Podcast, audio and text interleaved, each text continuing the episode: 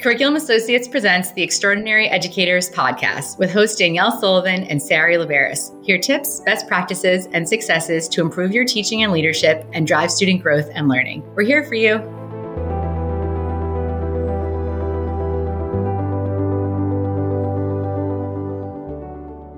Hello, everyone. Welcome to the Extraordinary Educator podcast. I'm Danielle. And I'm Sari. This week we are joined by the amazing Jesse Lewis. He is a regional math consultant at Curriculum Associates with us. And we are so excited for you to hear our conversation with him about all things math instruction. Yes. And one important tip at the end stay tuned for the whole 12 minutes because it's really helpful to just listen to some of his strategies to reframe and refresh your approach to mathematical instruction. Absolutely. So here is our conversation with Jesse. Welcome, Jesse. It is so great to have you on the podcast. Thank you for having me. So, Jesse, what are you seeing um, when it comes to mathematics instruction, especially now in 2024, post pandemic, post all the things? So, what are what are some things that you're seeing? Well, uh, of course, everybody is still kind of in recovery mode from the pandemic. You know, teachers, students, families are trying to figure out how to get students caught back up, even you know, a few years post pandemic and, and being back in the schools. And I think what I'm seeing is that a lot of teachers are reverting back to ways of teaching mathematics that research has shown isn't effective for like time purposes. So they're they're trying to go back to more rote memorization, procedural things that they can kind of put their finger on and say, I taught a student how to do this um, as opposed to helping students develop the understanding that they need to be successful in mathematics long term. They're also very, very, very focused on like just their grade level and getting students through their grade level and not thinking about like if I teach it this way, what's going to happen to this understanding when they get to the next grade and and when they move forward into higher levels of mathematics where now teachers in later grades have to undo and unteach you know what that what i've just taught my students now and so there's a, a lot of trying to do catch up and, and teachers are trying to do the best that they can um, but i think they're just not understanding the ramifications of their approach to instruction long term that makes total sense. And they go hand in hand, right? Because teachers only have so much time and they have to catch students up. And if there's a shortcut or a trick, you know, why not move them along? And then also not not knowing the implications, like you said, for future teachers to have to undo that. And so how would you recommend to teachers listening that they sort of reframe their thinking around this? So the, the first thing I would recommend is really taking some time, which we know teachers don't have, and like looking at the way the standard is asking the students to understand the mathematics. I can remember when I was teaching in New Jersey and we first adopted the Common Core. And I looked, I was teaching fifth grade and I looked and I was like, oh, this unit or this standard is about teaching multi-digit multiplication. I know how to do that. I'm going to teach multi-digit multiplication. And my students, of course, weren't doing as well as I would have liked them to. and when I went back and actually looked at how they were expected to understand it, it was like, oh, this is why they don't know or they're not performing the way that I want them to. Because I can teach them the procedure of multiplying multi digit whole numbers. But when they're being asked certain questions, it's asking them about the understanding that they need. And so I really needed to take some time to unpack and look at what the standard was asking students to do and how it was asking them to show their thinking, and then change my approach to uh, the instruction that way. So that's always one of the first places to go is to look at the standards and then look at the standards for mathematical practice. Those eight standards for mathematical practice really, really help a teacher understand what are the things, the behaviors my mathematicians are expected to do to be able to be successful long term. And memorizing is not one of the standards for mathematical practice, right? So I want students to be able to persevere through problems.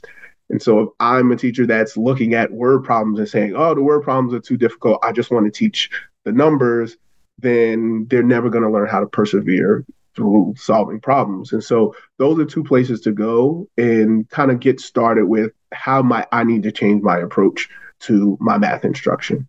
Yes, to all of that. Um, that's a really yes, totally. I want you to also speak about the classrooms of today. I hear a lot of educators sharing the students are because of the pandemic, students are really struggling with their own self regulation, having student centered learning. Like a lot of times teachers are doing reverting back to quote unquote old math practices because it's it's it's classroom management derivative too, not just not really great ways for students to learn mathematics. So, what are some strategies to approach the students of today who may need more support with self regulation, doing independent centers, work, like all these best practices in education that we know work to really drive uh, creative student thinking in mathematics. So, so, what are some ways that teachers can start to approach not only the classroom management piece, but also the students needing a lot of help, butting up against their own issues with pushing themselves? Because a lot of like really good extending math thinking is to have rigorous math problem solving. And if students are giving up easily, like, so speak to that. Yeah, absolutely. And and it's a you know, legitimate concern. But one of the things I always think about is um, the only way they're going to get better is if they practice it. So if I remove the need for you to kind of self regulate and learn how to talk with a partner or work with a partner, then you're never going to learn how to do it. So I have to continue to allow you to get that practice. So um, while it may feel right to put the desks back in rows and have everybody work individually. Um, we know that good math instruction is exactly the opposite. And so I have to find ways to incorporate um, the the practice with those uh, different ways of, of learning and incorporate the structure of the routines that I want, the expectations that I have for students. So I may have to do some more time working on like what does a turn and talk look like? What's the expectation? I may have to do some more time working on this is how we use manipulatives and this is what they're used for. And this is how we model with them and this is where we put them away. Um, just like with any other classroom management routine, I may have to work in some of that practice with routines, whether it's at the beginning of the year or throughout the year, to remind students and show students how um, I expect them to work in mathematics. And I think the other thing is I I have to go into it with a mindset that my students have some knowledge that I can build on because I'm teaching below where a student's understanding is.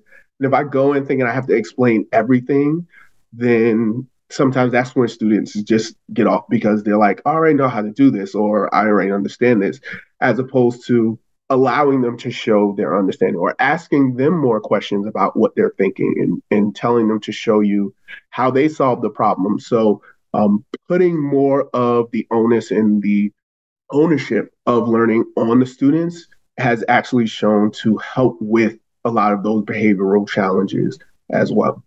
That's super helpful. Thank you so much for sharing. And to go back to your first point, I think too, you know, just being really explicit with students. Like right now, we're having a hard time during turn and talks. I'm noticing that we're, you know, the volume is so loud we can't hear our partner, and and sharing with them like what what is the group the same way you would do with data, you know, during a data chat.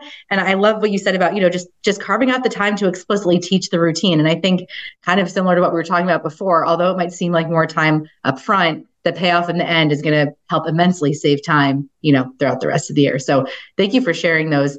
Before we close out, because we're almost at time, is there any other tips or parting advice as teachers head into 2024 thinking about their math instruction? Yes, absolutely. Do the math yourself.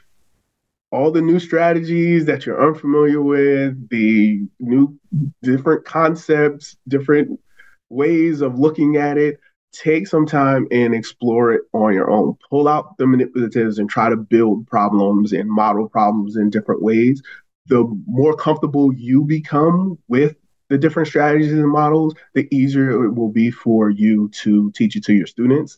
And I have a quick, uh, I guess, story testimonial. I was working with a teacher on Long Island. Uh, she was a fourth grade teacher, and she was just not happy about having to teach multiplication using place value strategies. She was like, "Why can't I just teach a standard algorithm? I, this is how I know it. This is the easiest way to do it." And I was just like, well, the standards tell you you can't. but uh, and you know, I give all these other reasons why it's you know more beneficial for students to learn it that way.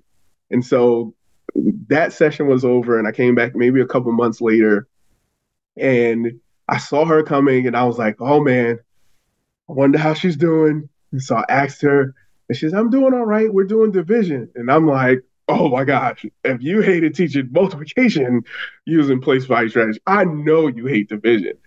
And so I asked her, how's it going? She said, it's going so well. And I was like, really? Well, what happened? And she said, I took the time over the weekend to learn how to do it myself and it was so much better when we got into the, the classroom and in instruction and i was like yes.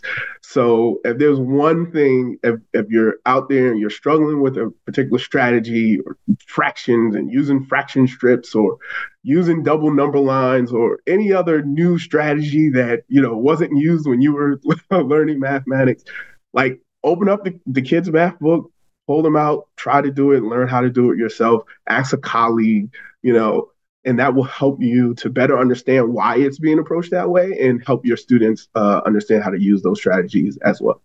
Do the math. I love it. Well, unfortunately, that is all the time we have for today. Jesse, thank you so much for your strategies. And we can link some of these in the show notes, some places to get more resources around mathematics strategies. But we just appreciate you being on the podcast. Get inspired by following us on social media and please tag us in your posts on Twitter at Curriculum Assoc and on Instagram at My iReady. If you have feedback about the podcast, a topic of interest, or want to be a guest, email extraordinaryeducators at cainc.com. Subscribe where you listen to podcasts. And if you'd like to help more educators like you join the conversation, please leave a review. And remember, be you, be true, be extraordinary.